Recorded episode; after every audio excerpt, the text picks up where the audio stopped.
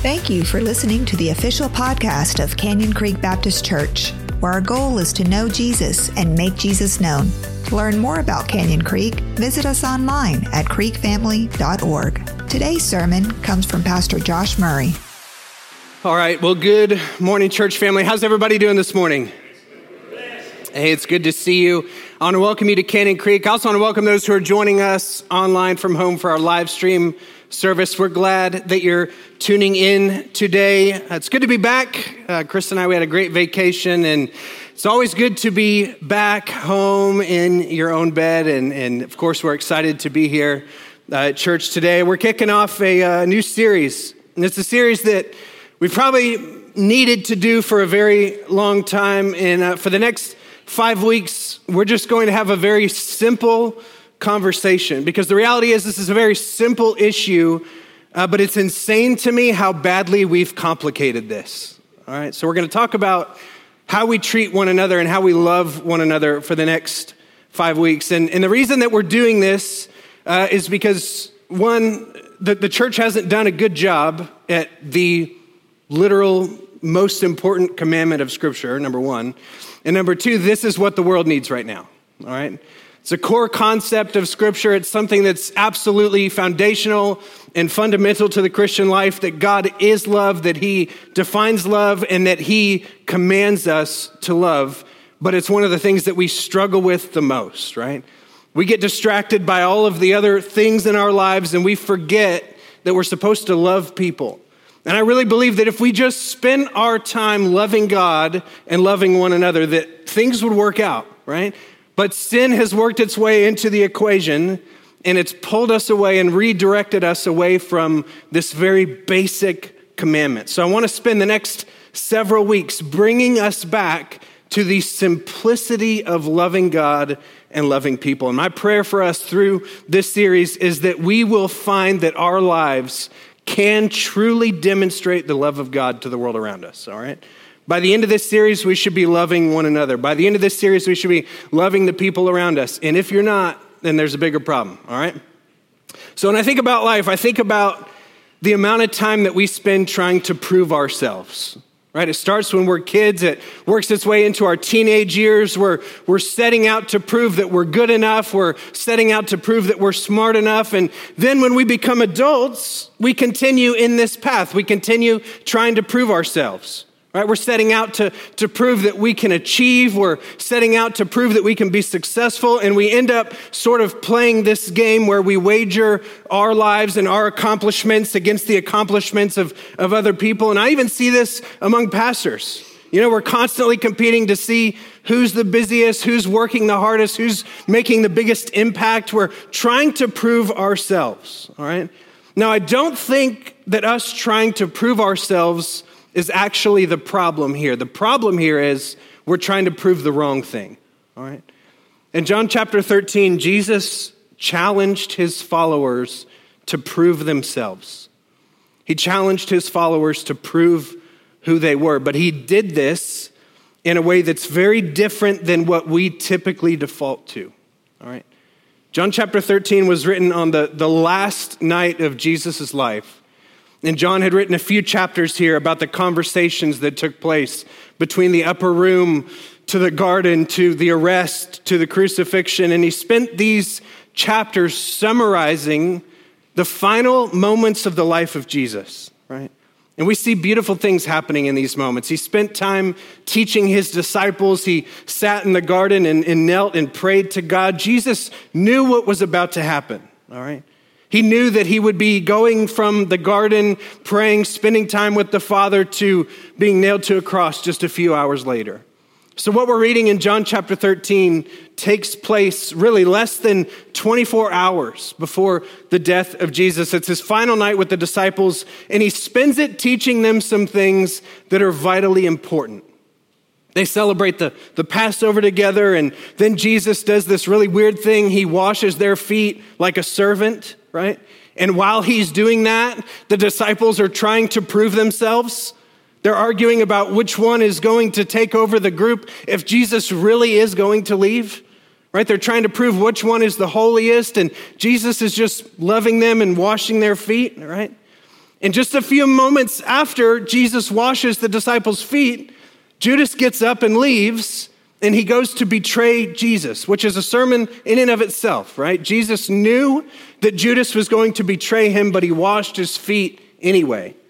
And that's a great picture of the point that Jesus is trying to make in John chapter 13. He's loving and washing the feet of the very man that's going to betray him, right? So we come to the end of, of this final night, in the end of John chapter 13, and Jesus begins to teach his disciples some final things. Let's take a look in verse 31. It says, When Judas had left, remember, he's going to betray Jesus. Jesus said, Now the Son of Man is glorified, and God is glorified in him. If God is glorified in him, God will also glorify him in himself and will glorify him at once. He says, Little children, I am with you a little while longer. You will look for me, and just as I told the Jews, so now I tell you, where I am going, you cannot come. Then he says this I give you a new command love one another just as I have loved you. You are also to love one another. He says, By this, everyone will know that you are my disciples if you love one another. I don't know about you, but I've heard this passage preached a dozen times. And I've read this passage in its context in about 50 commentaries this week. And in about half of those sermons and half of those commentaries, I've found what I think is a little bit of misinterpretation about this verse. All right? And here's what it is I've heard a lot of people say, well, Jesus was just telling his disciples to love each other within their group, right? Some people think Jesus was just telling them to love the other disciples, and I respectfully, I think they're wrong. I think they're leaving out all of the other things that Jesus taught, like love your enemies and pray for those who persecute you, right? Here's my opinion.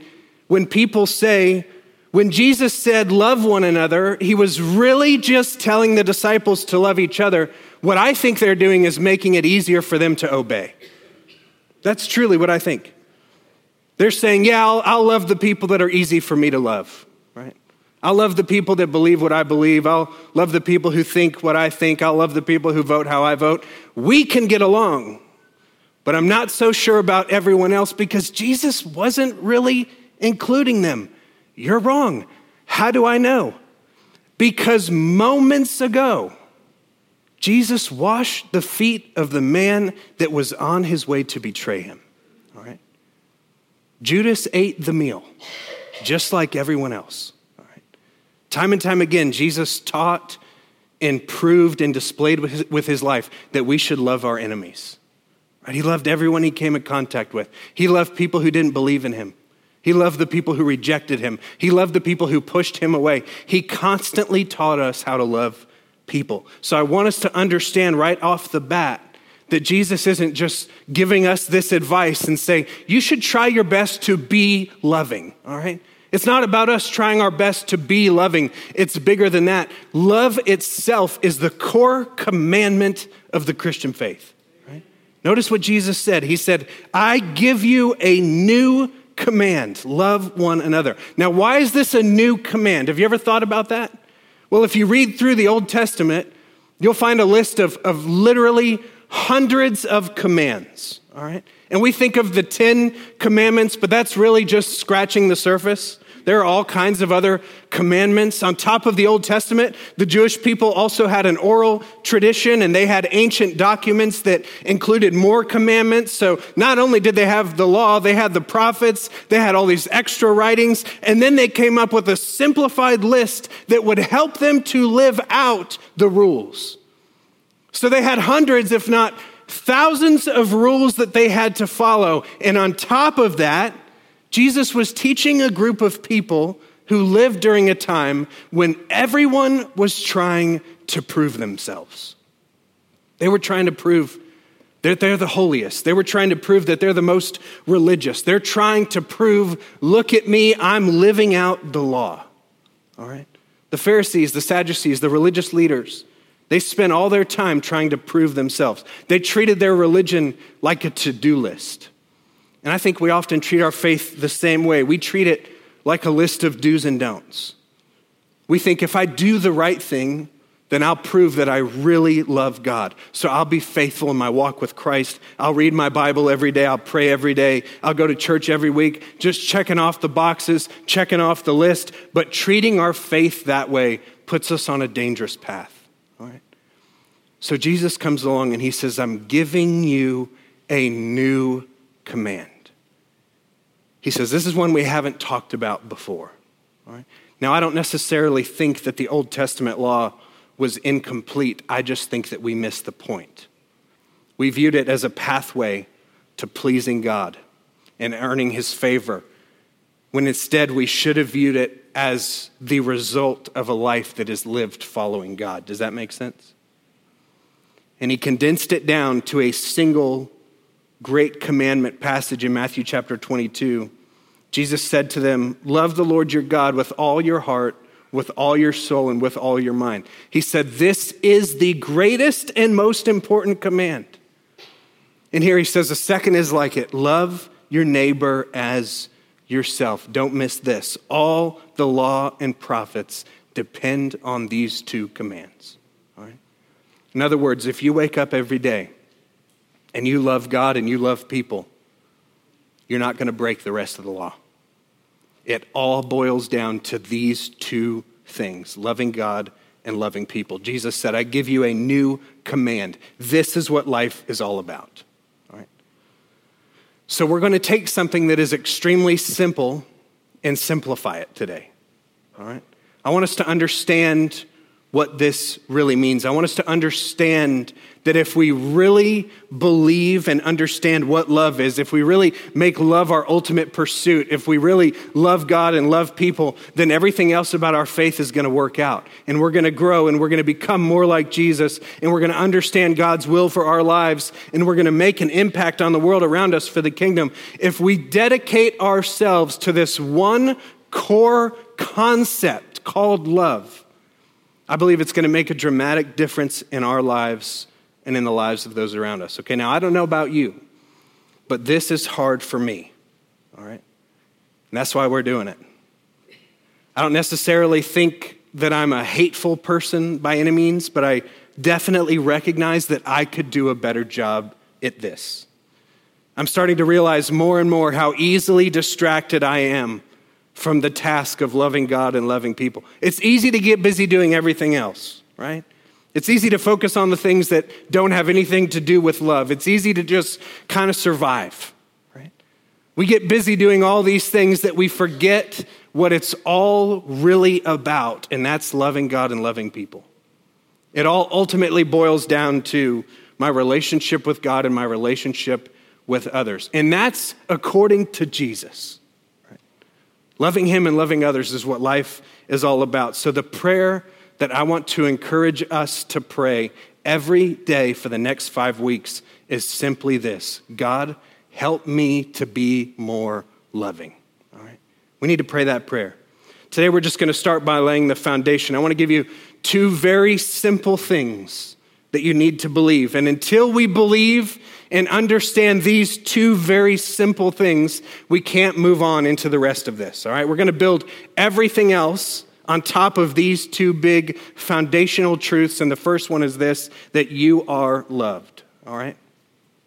You are loved. Let me prove it to you. John 3 16 says, For God so loved the world that he gave his one and only Son that whoever believes in him shall not perish but have eternal life. It's the most popular, well known verse in all of Scripture. Chances are you have it memorized. But do you fully understand the weight of what it means? I know I've made a lot of mistakes in my life. I know I've made some misjudgments. I've messed up relationships. I've done my fair share of stumbling. I've walked through some pain. But I can stand here today and say that I feel God's love more today than I ever have before. The reality is, there are people who attend church every Sunday singing that song, How He Loves, hearing repeatedly that God loves them, but they walk out of the church believing that they're completely unlovable. Right? I don't think we'll ever be ready to love people until we truly understand just how much God loves us. So I want to spend the next few minutes convincing you of this. All right? I want you to leave here today more sure of this than ever before. Let's take another look at verse 34. Jesus says, I give you a new command love one another. He says, just as I have loved you, you're also to love one another. Notice what he said just as I have loved you.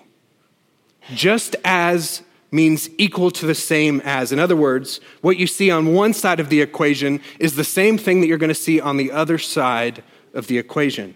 Jesus is understanding, saying, when you understand how much I love you, you will then understand how much I want you to love one another. So, in order for us to love one another well, we have to understand just how much Jesus loves us. And the Bible is full of verses that explain this for us. Here's one, 1 John chapter 4 verse 9.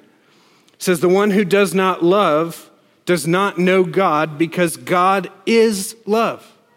All right? In other words, if you don't think you have the capacity to love other people, it's evidence that you haven't fully experienced the kind of love that God has for you. Now, when the Bible says God is love, I don't think it simply means that God gets to define what love is. Does he? Yes. But it's bigger than that. It's not just that he's in charge and that he gets to make the decision about what love's going to look like. The Bible is saying that love is his very essence. His being, his nature is love. So when you begin to understand his character, then you can really begin to understand what love is like, all right? So, whatever we call love needs to line up with who God is. In other words, it's not just a human feeling, it's not just an emotion. We think that love has more to do with infatuation or the warm fuzzies that we get, but that's not a very biblical picture of what love really is. And I'm not necessarily saying that there's anything wrong with that. Falling in love with someone is great, but it's not God is love kind of love. Does that make sense? Yeah. So when the Bible says that God is love, we're talking about who God is at his very essence. He loves his creation. So if you're sitting here today, it's true for you that God created you and He loves you. He designed you, He molded you, He shaped you, He crafted you, He made you uniquely you. Even the things that you don't love about yourself, God loves them. All right? He created you with traits and characteristics that make you different than anyone else on the planet. He loves you for you. He is love. He'll never stop loving. He'll never give up on his love because it's who he is. All right? Does that make sense? So he defines love because it's who he is. We need to understand that. So when you begin to question God's love, when you begin to doubt God's love, when you begin to wonder, does God really love me? You need to remind yourself that God is love. All right? Here's another example, just a few verses down the page. 1 John 4 19, it says, We love because he first loved us. All right? In other words, God gives us the ability to love. He is the source of love. He's the author of love. He's the originator of love. He gives us the ability to love one another because He loves us first. All right? Romans chapter 5, verse 8 says, But God proves, everybody say proves. God proves his own love for us in that while we were still sinners, Christ died for us. Now, this relates to the passage that we're talking about today because Jesus says, Everyone will know that you are my disciples if you love one another. In other words, Jesus is saying, You need to prove it.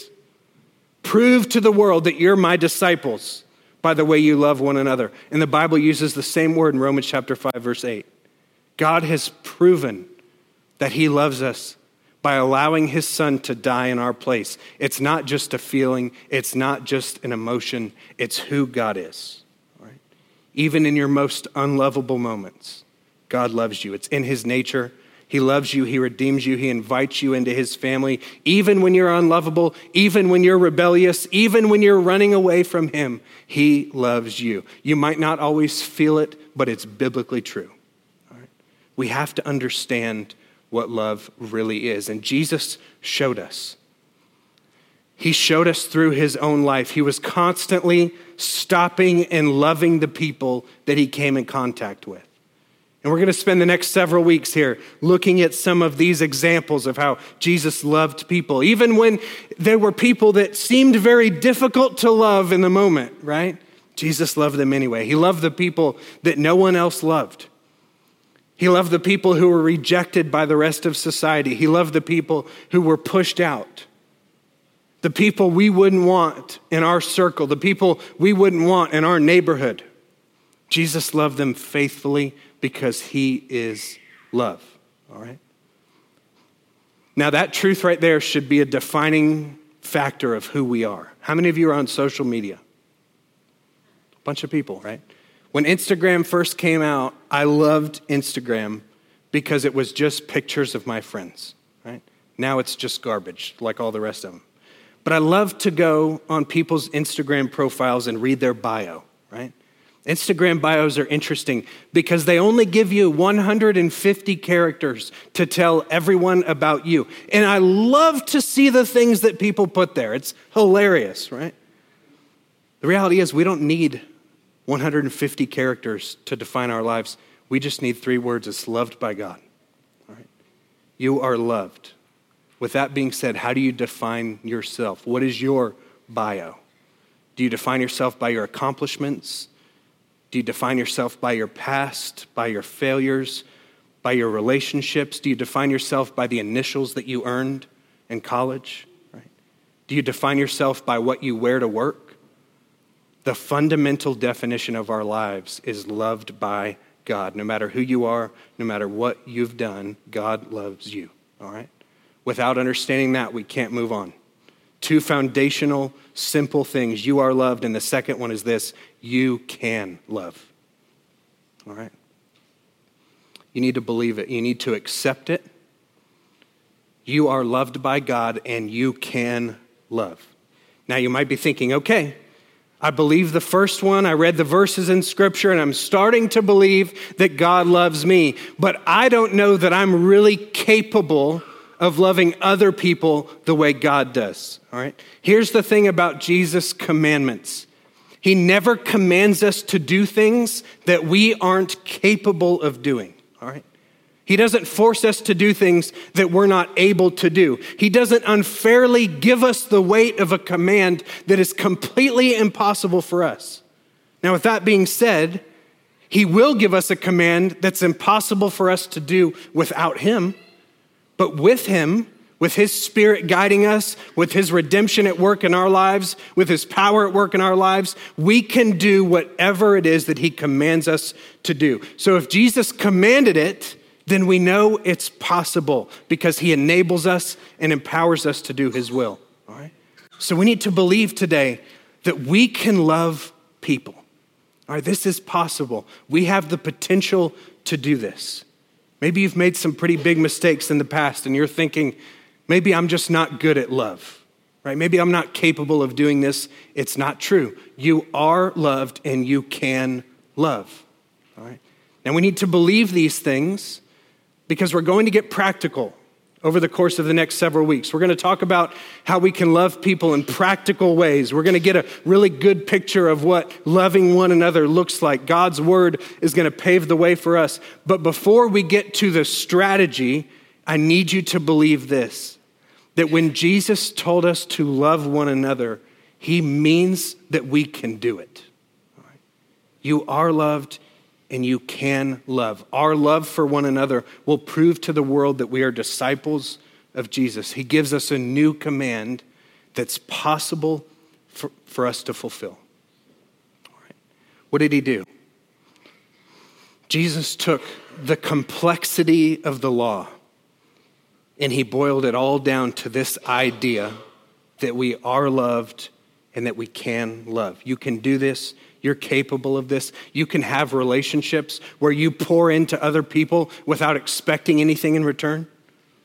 You can go find someone who's never experienced God's love in their life and love them the way He would.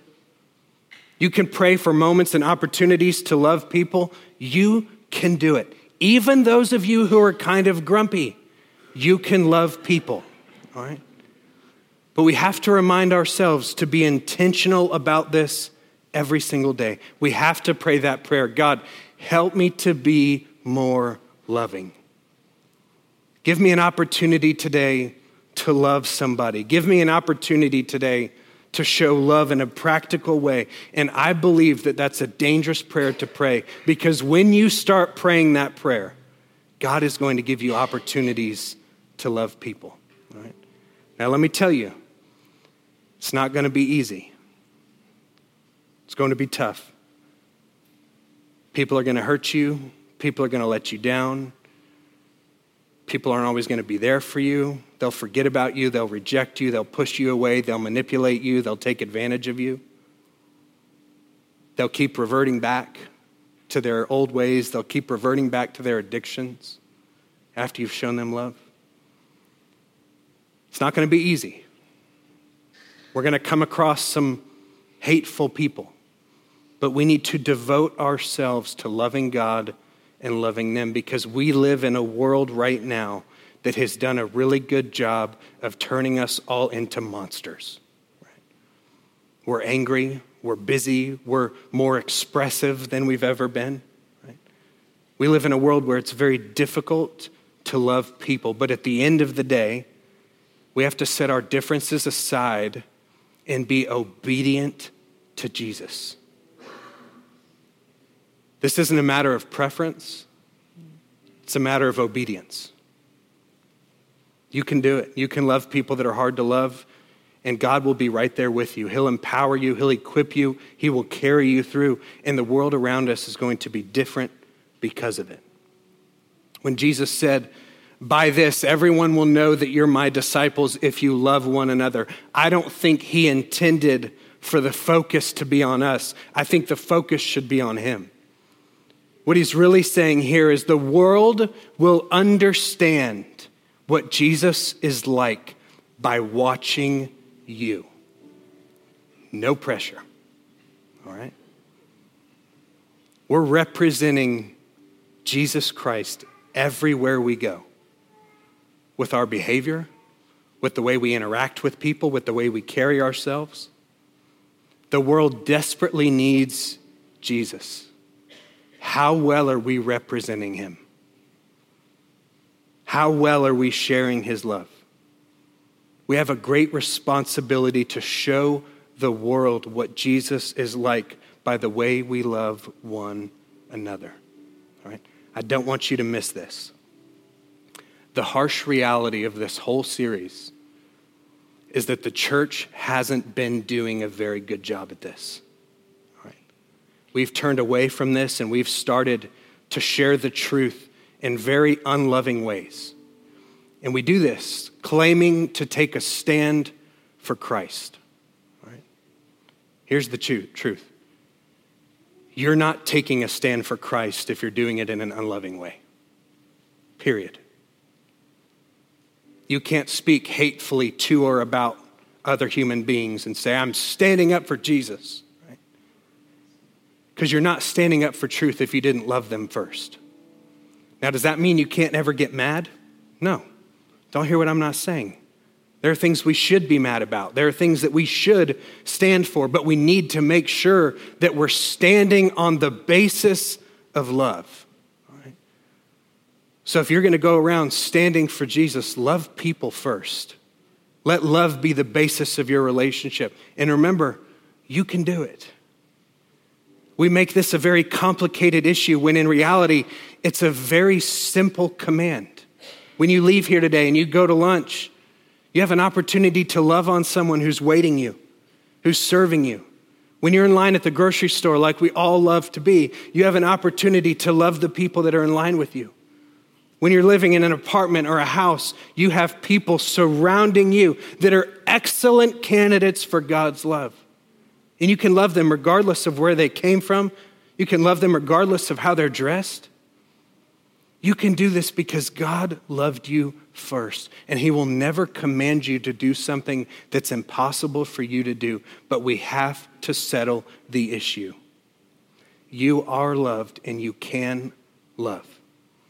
God loves you so much that He sent His only Son to the world to die on the cross for your sins, and He left us with a new command. He said, Love one another as I've loved you. And by this, everyone will know that you are my disciples if you love one another. All right? It's not rocket science. So why don't we quit treating it like it is? All right, let's pray together. Father, we come to you today and we thank you so much for your perfect love for us. We pray, God, that you would help us to understand the weight of your love. And we thank you, Father, that you loved us so much that you sent your one and only Son to the world to die for us, even while we were still sinners. We pray, God, that you would empower us to share your love with the world around us. We want to follow your great commandment to love you and to love others. So help us, Father, to love others well. We pray, God, that you would place people in our paths that are difficult to love. We pray, God, that you would place people in our paths that need your love. Give us special opportunities to love people. Help us to love difficult people. Help us to love people who believe differently than we do. Help us to love people who think differently, who vote differently. Help us to love people that we have nothing at all in common with. God, we want to be vessels of your perfect love everywhere we go. And we know, Father, that it won't be easy. So we pray that you'd help us when it gets difficult. And we trust, God, that we can love because of your perfect love at work in us. With heads bowed and eyes closed for just a moment, maybe you're here today. Maybe you're watching online and you haven't experienced God's love for you. Maybe you feel like God doesn't love you. Maybe you feel like you're too far gone. Maybe you feel like He couldn't possibly love you after what you've done. I promise you that it's true, that He loves you because he is love. And he revealed his love for us in the message of the gospel. And I like to sum it up like this that Jesus lived a perfect life that you and I could not live. We all fall short, we're all broken, we're sinful, we're imperfect. But Jesus came and he lived the life that we could not live. He died the death that we deserve to die because the wages of our sin is death. We were destined to pay the price, but Jesus stepped in and he took our place on the cross and he died the death that we deserve to die. He paid the penalty for our sin and he was buried, but he rose from the dead to give us new life. And the Bible says if you call on his name, he will save you. He will restore you both now and one day an eternal, never ending life in his presence. That's the truth of the gospel. And if that's you today and you just want to place your faith and your trust in Jesus. I want to invite you to pray this simple prayer with me today, church. Let's make this our prayer together this morning. Heavenly Father, I know that I'm a sinner and I'm asking you to forgive me today. I believe that you died on the cross for my sins and that you rose from the dead so that I could be saved. So today I turn away from my sin and I invite you to come into my heart and into my life so that I can know you and trust you and follow you as my Lord and Savior. I give it all to you today in Jesus' name. And everyone said, Amen. You've been listening to the official podcast of Canyon Creek Baptist Church. If you made a decision to commit your life to Jesus or would like to get connected with Canyon Creek, visit us online at creekfamily.org forward slash connect and fill out a connect card. Thanks again for joining us.